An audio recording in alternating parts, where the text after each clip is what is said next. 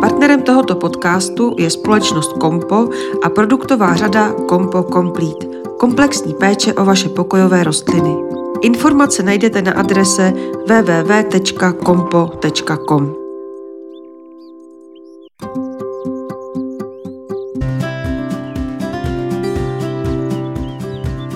Krásný zelený den, milí posluchači. Vítám vás u další epizody podcastu i receptář do ucha. Tentokrát se budeme s Janou Bucharovou věnovat péči o pokojové rostliny. Vítám vás u nás. Dobrý den. Dobrý den. Tak co je u vás na zahradě nového? A nebo jaké máte doma pokojovky a se kterými jste to už vzdala? Pokojovky mám hrozně ráda kapradiny, ledviníky, těch mám několik v různém stádiu i velkých, protože u nás je docela snadné udržet vlhčí vzduch a není tam příliš místa vlastně u oken světla a to jim nevadí. Také Monsteru, tu klasickou, pak uh, Monsteru a Dansonovu, takovou tu s drobnějšími listy, liánu, ta je moc pěkná a potom občas nějakou africkou fialku, co se, co se domů vejde. A vzdát jsem to snad nemusela s žádnými, protože ty podmínky jsou tam, když zvolím vlastně rostliny, kterým to vyhovuje, které, které nepotřebují příliš mnoho světla, které nemám, anebo je dám venku eh, letnit v létě, což jim prospívá, tak celkem snad žádná si zatím příliš nestěžovala. A teď se pustíme do povídání o tom, co naše pokojovky potřebují. Proč mají mít pokojovky v zimě pauzu? Co přesně to znamená? A mají jí mít i ty exotické, které v zemi svého původu mají klima v podstatě neměné, bez jara a podzimu? Tak když začneme od konce, tak je pravda, že logické je, že ty rostliny, které pocházejí z tropů, eh, žádnou pauzu vlastně nepotřebují, protože ji ani ve své domovině nemají. Ale u nás je trošku ta potíž s nedostatkem světla a dokonce i když se jedná o rostliny, které mm, jsou eh, původní v podrostu vlastně těch pralesů a opravdu si poradí se světlem docela skoupím, tak ty naše zimy můžou být i na ně docela jako zátěž, že to slunce je opravdu nízko, často nesvítí vůbec, dny jsou krátké, podmračené, takže tam vlastně je to trošku taková pauza, útlum vynucená z tohohle důvodu nedostatku světla, ale není to opravdu ta klasická pauza, třeba, třeba je zaléváme o trošku míň, protože jsou o trochu míň aktivní. Ale ta pauza je nutná u rostlin, které pocházejí třeba ze středozemí anebo ze subtropů, kde vlastně mají v sobě uložený ten přirozený cyklus, že v zimě je chladněji nebo v určitou část roku může to klidně být naopak než u nás, ale oni si zvyknou, ty už dávno vlastně se svou domovinou nejsou spojené a jsou pěstované v květináčích už mnoho generací, takže ale tu nějakou pauzu vyžadují. Tak těm třeba potom prospívá eh, pobyt eh, v chladnou třeba od pěti až do nějakých 16 stupňů podle druhu. To jsou třeba pokojové azalky, takové krásky, jako jsou gardénie nebo jasmín, kamélie, ty vlastně ten odpočinek potřebují. A potom takové ty středomořské rostliny, pokud je pěstujeme v bytě, tak také v zimě jako ocení tu pauzu, vlastně v trošku chladnějším prostředí. Není to úplně nezbytně nutné, často se bez toho obejdou, ale některé potom e, nechtějí kvést, anebo prostě prospívají hůře. Tam vlastně jde také o to, že často mají velké nároky na světlo a když je ta teplota nižší, tak oni se lépe vyrovnají s tím jeho nedostatkem. Tam je potom potřeba dávat opravdu pozor na to přelití, protože tím, jak tolik nepřirůstají, tolik nedýchají, tak ho tolik nevypařují a samozřejmě při té nižší teplotě se méně odpařuje, takže pozor na to přelití. Takže při té pauze je méně zaléváme, mají chladnější prostředí a nehnojíme je? Ano, to je dobrá poznámka. Je dobré ani nehnojit, protože vlastně nepotřebují tu výživu, oni ji nevyužijí, neporostou. Takže by to bylo spíš ku škodě, je lepší počkat na jaro, kdy vlastně třeba je můžeme i přesadit a potom přihnojit a oni se probudí a porostou. Často se dočteme, že pokojovky nemáme dávat do průvanu, ale proč jim vlastně průvan vadí? Tak on průvan, myslím, docela může vadit i lidem. Hodně vážně může uškodit domácím zvířatům. Třeba ptáčci jsou na ně exotičtí vyloženě hákliví, protože ten průvan je něco jiného než přirozený vítr, tím, jak vlastně soustředěný a bývá studený. To je taky pro ty pokojovky nepříjemné, že vlastně ten studený vzduch má tendenci proudit dovnitř do teplého, taky může být suchý, takže vlastně to soustavné vystavení tomu proudu vzduchu prostě jim neprospívá. zvlášť těm teplomilným vlastně. Některé se s tím samozřejmě odolné můžou vyrovnat, zvlášť ty, které právě snášejí tu nižší teplotu, ale mm, průvan není úplně příjemný pro nikoho. Samozřejmě, že čerstvý vzduch pak potřebují jako cirkulaci vzduchu přirozenou nebo vyvětrání, ale trvalý průvan eh, nesvědčí asi nikomu. Nabádáme čtenáře, aby pokojovky nepřelévaly, aby nestály ve vodě a nehnily, ale existují přece jen nějaké, které právě toto vyžadují? Asi úplně nejlepším příkladem v tomhle ohledu, a on je docela i výjimka, je šáchor. Cyperus alternifolius. Není to papyrus, ale to je jeho příbuzný, který skvěle prospívá v pokoji, může dorůst, píše se do metru, ale myslím, že i do dvou metrů. Eh, takový jsme měli, ale vlastně jsem ho nepřestěhovala a pořád se chystám, že si ho musím taky pořídit, ale právě není úplně dostatek místa u okna a on opravdu zabere hodně místa do výšky a do šířky, ale to je opravdu krásná rostlina eh, s takovými těmi deštníkovitými listy, vlastně podobná Eh, papyrusu, ale ty listy jsou širší jako trávovité a ta opravdu eh, potřebuje stát ve vodě. Tu, tu nelze přelít, protože je to původně vodní bahenní rostlina a ty jsou úplně jinak vlastně uspůsobené, takže si vystačí ty kořeny s mnohem menším přísunem vzduchu a neuhnívají. Takže ocení takový hutný substrát, klidně s trochou příměsí jílu nebo i klasicky pro pokojovky a ten čáchor lze pěstovat v nepropustné nádobě, která by měla být dost prostorná a vysoká vysoká a vlastně nad tím substrátem neustále může stát vrstva vody a nemusíme se něčeho bát. Případně to může být řešené před přes podmisku prostornou a zase v té podmisce pořád musí stát voda, což žádné skoro jiné rostlině nesvědčí, ale ten šáchor to vyžaduje. Takže tam opravdu nehrozí přilití a vlastně je to hodně jednoduchá potom ta péče o něj. Jak je možné, že se na pokojovkách objeví plíseň nebo škůdci? Jak se mohou k rostlinám v bytě vůbec dostat? A jak se tomu dá předejít? Tak obvykle s jinými rostlinami. Některé, většina těch špůdců eh, v podstatě pouhým okem skoro nemůžeme rozeznat, třeba takové miniaturní svilušky, roztoči nebo i jiní. A pak ještě často se mohou dostat ve stádiu třeba vajíček a to už vůbec jako nelze na té rostlině spatřit. Plíseň, tak té stačí mikroskopické spory. Takže opravdu mm, ono je těžké, vlastně tyhle choroby nelze úplně vymítit, takže i třeba v dobrém květinářství nějaká ta schovaná nákaza může být. Eh, prevencí dokonalou by byla jedině karanténa, což málo kdo má ty podmínky, aby tu rostlinu mohl držet vlastně zvlášť, zas pro ní v nějakém na, na přívětivém místě, na kterém by se jí dařilo a byla by tam třeba měsíc, jestli se něco neprojeví. Takže většinou pokud nemáme nějaké vzácné sbírky, třeba pokojovek nebo tak, tak spíš eh, je nejlepší prevence v tom smyslu, že když ty rostliny mají dobré podmínky, tak se s těmi škůdci vyrovnají a je spoustu způsobů, jak vlastně můžeme zasáhnout, pokud se nějaký objeví.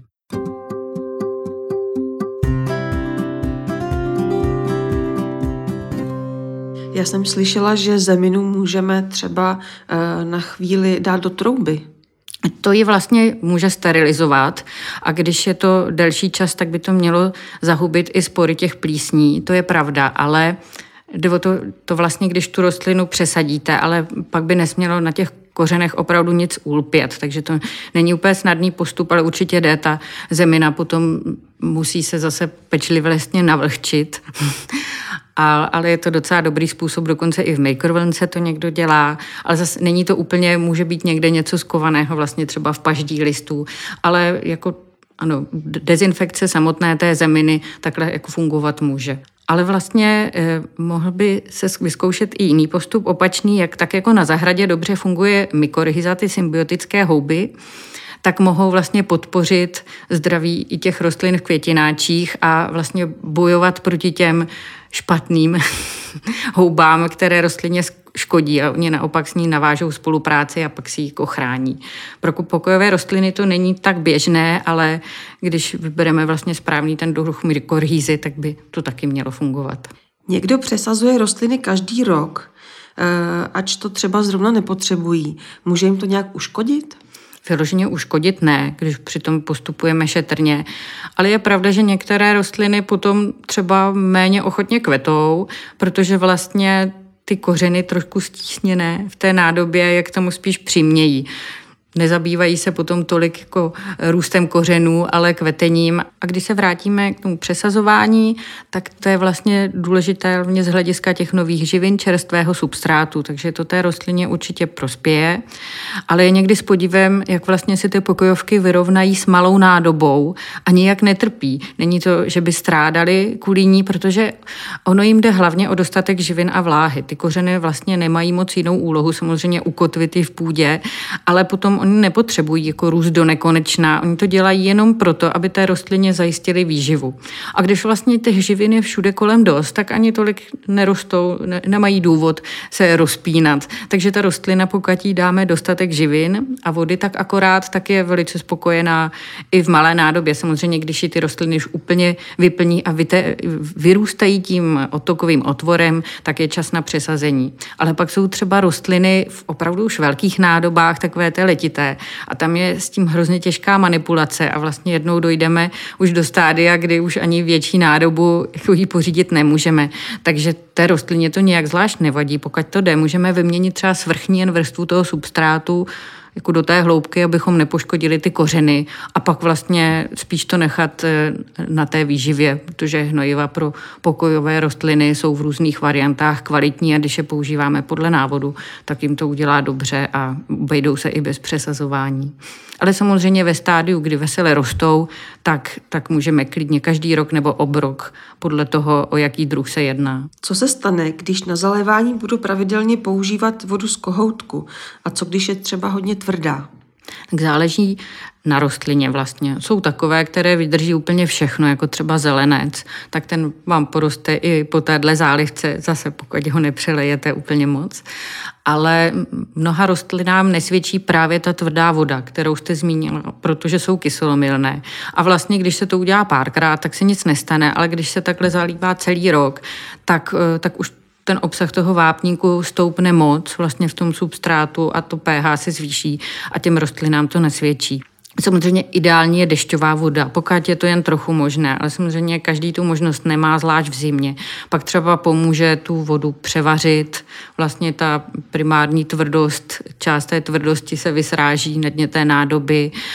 E, rostliny taky mohou být citlivé na chlor, tam je to podobné jako s vodou do akvária, určitě pomůže jí nechat ustát den, dva, nebo mm, vlastně prohnat přes prchu a potom nechat ustát. Říkala jste, že můžeme vodu na zalévání převařit a jako fígl se doporučuje zalévat pokojovky vodou z vaření zeleniny. Může to vůbec fungovat a bude vadit, když tu vodu při vaření osolíme? Tak to radši začnu hned taky od konce. To by vadilo hodně. To určitě je velký hřích, protože to nesnese žádná rostlina, kromě těch slanomilných, takzvaných halofitů, které rostou úplně u pobřeží a jsou vlastně zvyklé na to, že si s tou přimírou soli poradí. Ale jakoukoliv jinou rostlinu tak lze spolehlivě zahubit. Vlastně je taková jako zajímavost, že Samozřejmě moč je hodně bohatá na dusík, takže už na jednoho člověka napadlo, že vlastně i se dá použít jako přihnojení po naředění a vůbec to není špatný nápad, ale zase tam je problém někdy ta sůl, když ten člověk moc solí, jsou vlastně přebytky chloridů, tak může i tak to rostlinu zasolit, jinak by to nemělo ničemu vadit. Takže tu sůl určitě ne, je potřeba třeba i brambory, když bychom chtěli tu vodu z nich použít, eh, vařit bez soli, což ne každému chutná, pak jsou o trochu méně zajímavé, musí se to dosolit později. Ale nápad je to dobrý, protože určitě se uvolní docela velké spektrum minerálů rozmanitých do té vody. Je pravda, že nemám jako přehled přesně o tom složení, není to kompletní jako hnojivo, asi bych to tím nenahrazovala, ale může to být dobrý doplněk. A musí se samozřejmě ta voda nechat vychladnout a ani cukr, ani sůl nepřidávat. Může vadit, když jsou květináče s pokojovkami hodně blízko u sebe, ať už jsou to stejné druhy nebo různé? Tak pokud si vyloženě nestíní, že by jedna hodně zastěňovala druhou, anebo úplně nevrůstají do sebe, že by neměli prostor, tak naopak jim to prospívá. No vlastně každá ta rostlina vypařuje neustále vodu a tím si může zajistit příjemné mikroklima, jenomže v tom pokoji se to i hned ztratí, když je suší vzduch. A když je těch rostlin víc u sebe, tak vlastně si tím vzájemně prospívají, že to mikroklima vytvoří takové jako přívětivější. A navíc myslím, že to většinou i lépe vypadá, protože ty zvlášť drobnější rostliny nebo i větší ve skupině než rozptýlené v tom pokoji působí dobře a ještě nám to usnadní péči o ně, protože vlastně není potřeba tolik běhat všude od koutu ke koutu, ale, ale jsou pěkně pohromadě určitě jim to prospěje, ale někdy to nemusí ani to stačit, protože ten vlhký vzduch, kromě těch sukulentů, je pro ty rostliny opravdu hodně důležitý, aby prospívaly a vypadaly pěkně, aby jim nehnědly konečky listů, takže tam je třeba dobré to ještě doplnit eh, nějakým zvlhčením vzduchu. Vlastně vyplatí si pořídit vlhkoměr, to je úplně jednoduchá záležitost a tam vidíme, jak na tom jsme, protože ani našim sliznicím nesvědčí příliš suchý vzduch. Ká se, že by měl mít alespoň těch 60% vzdušné vlhkosti. Těm pokojovkám svědčí 70-80, přes těch 80 už zase může podporovat nějaký vznik plísní nebo množení roztočů. Samozřejmě to nesmí být na úkor čerstvého vzduchu ale to zvlhčení, ať už klasickým odpařovačem nebo e, zvlhčovačem, difuzérem, prospěje rostlinám i nám. Takže to seskupení je taková první malá pomoc a ještě třeba jim trošku přilepšit, takhle můžeme také.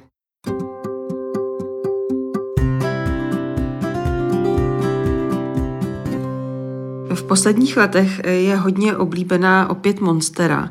A proč má vlastně díry v listech? A můžeme jejich počet nebo velikost nějak ovlivnit? To je taková dobrá zvídová otázka. Myslím, že na to existuje několik hypotéz a je jako těžké ověřit. Chcete rostliny, nemůžeme zeptat. Ale taková nejpravděpodobnější zní, že ta rostlina jak vlastně je taková liánovitá až plhá se po té ostatní vegetaci v pralese z hůru.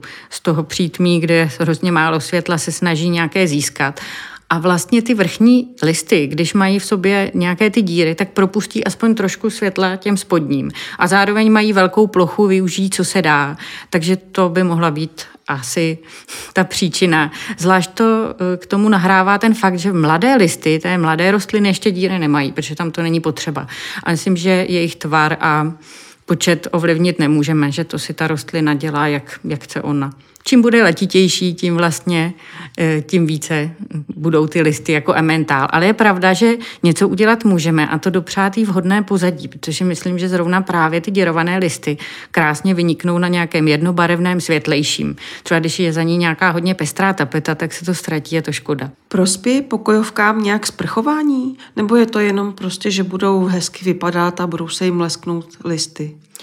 Určitě jim prospěje, když je vlastně očistí od prachu, který mm, jako trošku jim ubírá světla, vlastně i když jsou ty průduchy hlavně na spodní straně, tak eh, ani tak, jako ta vrstva třeba prachu jim nedělá dobře. Eh, potom vlastně může i být takovou prevencí nebo poradit si s prvním náznakem některých škůdců, eh, kteří mají rádi vlhký vzduch, zvláště s takovými.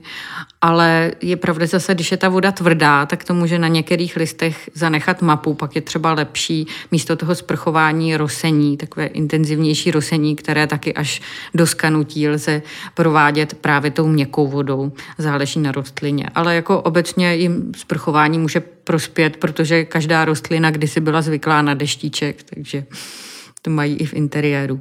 Které rostliny potřebují v zimě přisvěcovat a kvůli kterým stojí za to si pořizovat lampy? Vlastně kvůli takovým, eh, které bychom rádi měli stále jako v plné kráse a té vegetaci. Je to, týká se to především teda těch tropických rostlin, které vlastně ten odpočinek nemají ale může se to vyplatit i u těch, které potřebují tu nižší teplotu a kvetou v zimě a nemáme pro ně vlastně místo, kde by ta teplota byla nižší a zároveň tam bylo dostatek světla a taky nás potěší. A dneska vlastně je skvělé, že je výběr toho osvětlení pro rostliny hrozně široký, že to už nejsou jenom ty veliké žáro, zářivky vlastně a lampy pro předpěstovávání, ale že to může být i jedna malá budová lampička nebo dokonce LED pásky. Eh, spotřeba energie je docela malá. A vlastně i ta spektra, nemusí to být jenom to červené světlo, které tak trochu zvláštně vypadá, ale může být i běžné denní, protože ukazuje se, že vlastně ty rostliny využijí možná i jiná spektra, než se dříve myslelo, nebo jenom jako doplňková samozřejmě, že zůstávají stále ta stejná. Ono do jisté míry může vlastně posloužit i obyčejné světlo, ale nikdy nevíme přesně, jak to jeho spektrum vypadá, takže ta e, přímo osvětlení žárovky, zářivky a LED lampičky určené pro pokojovky, pro podporu fotosyntézy, tak to je sázka na jistotu. Takže pokud je třeba dopřejeme orchidejím, tak jako budou prosperovat krásně pokvetou, nebo africkým fialkám, kolopejkám, tak potom pěkně pokvetou, i když nemáme třeba dostatek místa právě na, mm, někde na světle, na okenním parapetu. V zimě to vlastně prospěje skoro všem rostlinám, ale není potřeba, vyrovnají se i s tím nižším přísunem. Takže není to nutné, ale bude se jim to líbit a to docela pěkně vypadá, můžeme jim ten den prodloužit taky díky tomu. Občas vidíme reklamy na zavěšené rostliny nebo takzvané kokedamy, což jsou takové koule, většinou obalené mechem, z kterých potom uh, vyčuhují nějaké rostliny, většinou jsou to sukulenty. Tak jak je náročné pěstovat? Jak můžou vlastně takhle přežívat? Kokedamy vlastně už u nás jsou docela populární mnoho let je to hodně zajímavý způsob pěstování pokojovek, samozřejmě jenom těch drobných pokojovek, případně i ty větší druhy nemů, nemohou nijak zvlášť narůst eh, v téhle podobě. A pokud je ta kokedama založená opravdu dobře, nějakou profesionální zahradnicí, která s tím má už dlouholeté zkušenosti, tak může eh, vlastně prosperovat dlouhá léta a ta péče je docela jednoduchá. Většinou vlastně bychom k ní měli dostat i návod. Ta péče spočívá v tom, že většinou celá ta koule se vlastně ponoří do vody, nechá se pár minut nasáknout, odkapat a pak se zase zavěsí. A tohle zvláštní způsob zálivky se provádí třeba jednou za týden nebo za dva týdny podle toho právě, jestli je ta rostlina vlhkomilná nebo sukulentní, a nebo podle i toho, jak vlhký máme vzduch. Takže ta péče by neměla být složitá, pak se někdy do té vody přidá hnojivo, myslím, že klidně stačí jenom jednou za rok nebo dvakrát. Ty sukulenty, tam je ještě, ještě rizikovější to přelití, takže jim to stačí opravdu jednou za čas. Myslím, že původně v těch kokedamách byly spíš takové vlhkomilnější rostliny, které tak ladí k tomu mechu. Vlastně pokud by byla vysoká vzdušná vlhkost a hodně jsme rosili, tak i ten mech může zůstat živý, ale většinou to nevydrží a odumře, ale on i potom vlastně suchý slouží svému účelu. A potom docela zajímavou alternativou jsou ještě aerária, to jsou takové skleněné baňky, kde se vlastně dají ty sukulenty pěstovat v takovém malém množství substrátu. To jim může svědčit taky, takže to je taková další možnost.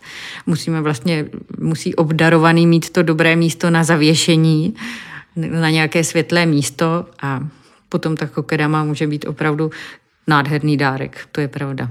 A které druhy se takhle nejčastěji pěstují? No, vlastně tak lze pěstovat úplně všechny druhy. E, lepší jsou ty menší, říkala, ale vlastně všechny druhy pokojovek. Já jsem dokonce i malé orchideje se teď tak pěstují, vlastně přesně než ty větší, větší odrůdy, tak je to určitě vhodné pro ty mini orchideje vlastně určitě třeba přivysající kapradiny eh, takhle budou spokojené a pěkné, ale viděla jsem i malou monsteru, v podstatě jakoukoliv pokojovku lze tímto způsobem pěstovat. Je neškoda, když se jedná o nějaký vyloženě vzrůstný druh, protože nenaplní ten svůj potenciál. Ty drobnější jsou lepší, i když on trošku je to princip vlastně bonsaje. Ta rostlina, když nemá ten místo pro kořeny, tak tolik neroste, můžeme ji i zastřihnout. A z těch sukulentů to jsou nejčastěji asi ty tylancie. To jsou vlastně, tylancie jsou spíš takové epifitické rostliny, ale dá se říct, že mají tím, jak mají takové ty dužnaté listy, tak vlastně eh, klidně lze může někdo považovat za sukulenty a ty se, jak, jak mohou být, jak v těch kokedamách, tak spíš skoro v těch aeráriích, protože oni jsou právě podobně jako ty orchideje, že vlastně mohou vegetovat čistě jenom na vzduchu, když mají dostatek vzdušné vlhkosti, což většinou v bytě nemají, ale vlastně, když je šikovna udělaná ta baňka, taky tam mají. Ale určitě i v té kokedamě rostlině se jí bude dařit, stejně jako té orchidei epifitické, ono je to jako podobné, podobný princip. Ty lancie určitě v tom vypadají pěkně, zvlášť takové ty splývavé, které vypadají jako stříbené fousy. Může rostlinám vadit, když je budeme pořád stěhovat z místa na místo? Některým ano, za tím choulostivějším, takové ty nenáročné typu zelenec, potos si s tím poradí a taky docela záleží na tom, na jaké místo je přestěhujeme. Je pravda, že si třeba na jednom už zvyknou, nějak se jako adaptují na ty podmínky, tak to pro ně může být nepříjemná změna, ale pokud třeba to místo je lepší, tak naopak nemusí. Tam je spíš hlavně nebezpečné stěhovat některé rostliny, když nakvétají, třeba vánoční kaktus, když vlastně se už ty květy rozvíjejí, tak ten je na takový citlivý, že by klidně mohl ty poupata schodit, že se má proto stěhovat eh, vlastně leda v době, kdy jsou ještě úplně pevně zaminutá. A může se to stát i některým jiným nakvétajícím rostlinám. Že je lepší vybrat nějaké dobré místo a už tam tu rostlinu nechat, ale pokud přijdeme na lepší, tak většina až na tyhle výjimky nevadí znovu přestěhovat. Tak, milí posluchači, to je pro dnešek všechno. Teď už víte, co pokojovkám škodí a co prospívá, proč nemají rády průvan nebo vodu z kohoutku. Za rozhovor děkuji Janě Bucharové. Naslyšenou. Naschledanou. Další zajímavé informace o pokojových rostlinách najdete na našich stránkách www.ireceptář.cz. Pokud byste potřebovali s něčím poradit, pište na adresu poradna zavináč ireceptář.cz a my vám na vaše dotazy v některé z dalších epizod podcastu iReceptář do ucha odpovíme. Mějte se moc hezky a ať vám to roste. Partnerem tohoto podcastu je společnost Kompo a produktová řada Kompo Complete, komplexní péče o vaše pokojové rostliny. Informace najdete na adrese www.kompo.com.